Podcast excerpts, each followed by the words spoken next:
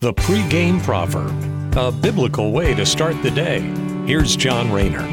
Continuing on with today's wartime Psalms, which was given against the backdrop of a battle that was about to happen the next day, today's psalm or prayer asks God to send us help from the holy places.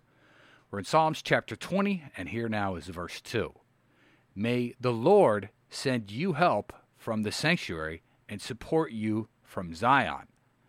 Now, the holiest places of the Lord are where God dwells. Zion refers to ancient Jerusalem, which was the capital of Israel back then and is today. And that's where God's holy people lived.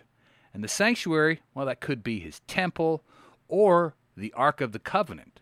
Back when Israel was invading Canaan, the promised land, the Ark of the Covenant was physically used in subduing enemies. It also dried up riverbeds so that Israel could cross over them without drowning. There were no bridges back then.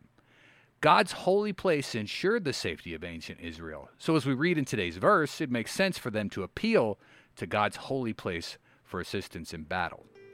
Thanks for listening and have a great day. Take care and God bless. The pregame proverb with John Rayner. Look for it on all podcast platforms and have it delivered to your smartphone. The pregame proverb, proud partners of The Bar, the Biblical and Reformed Podcast Network.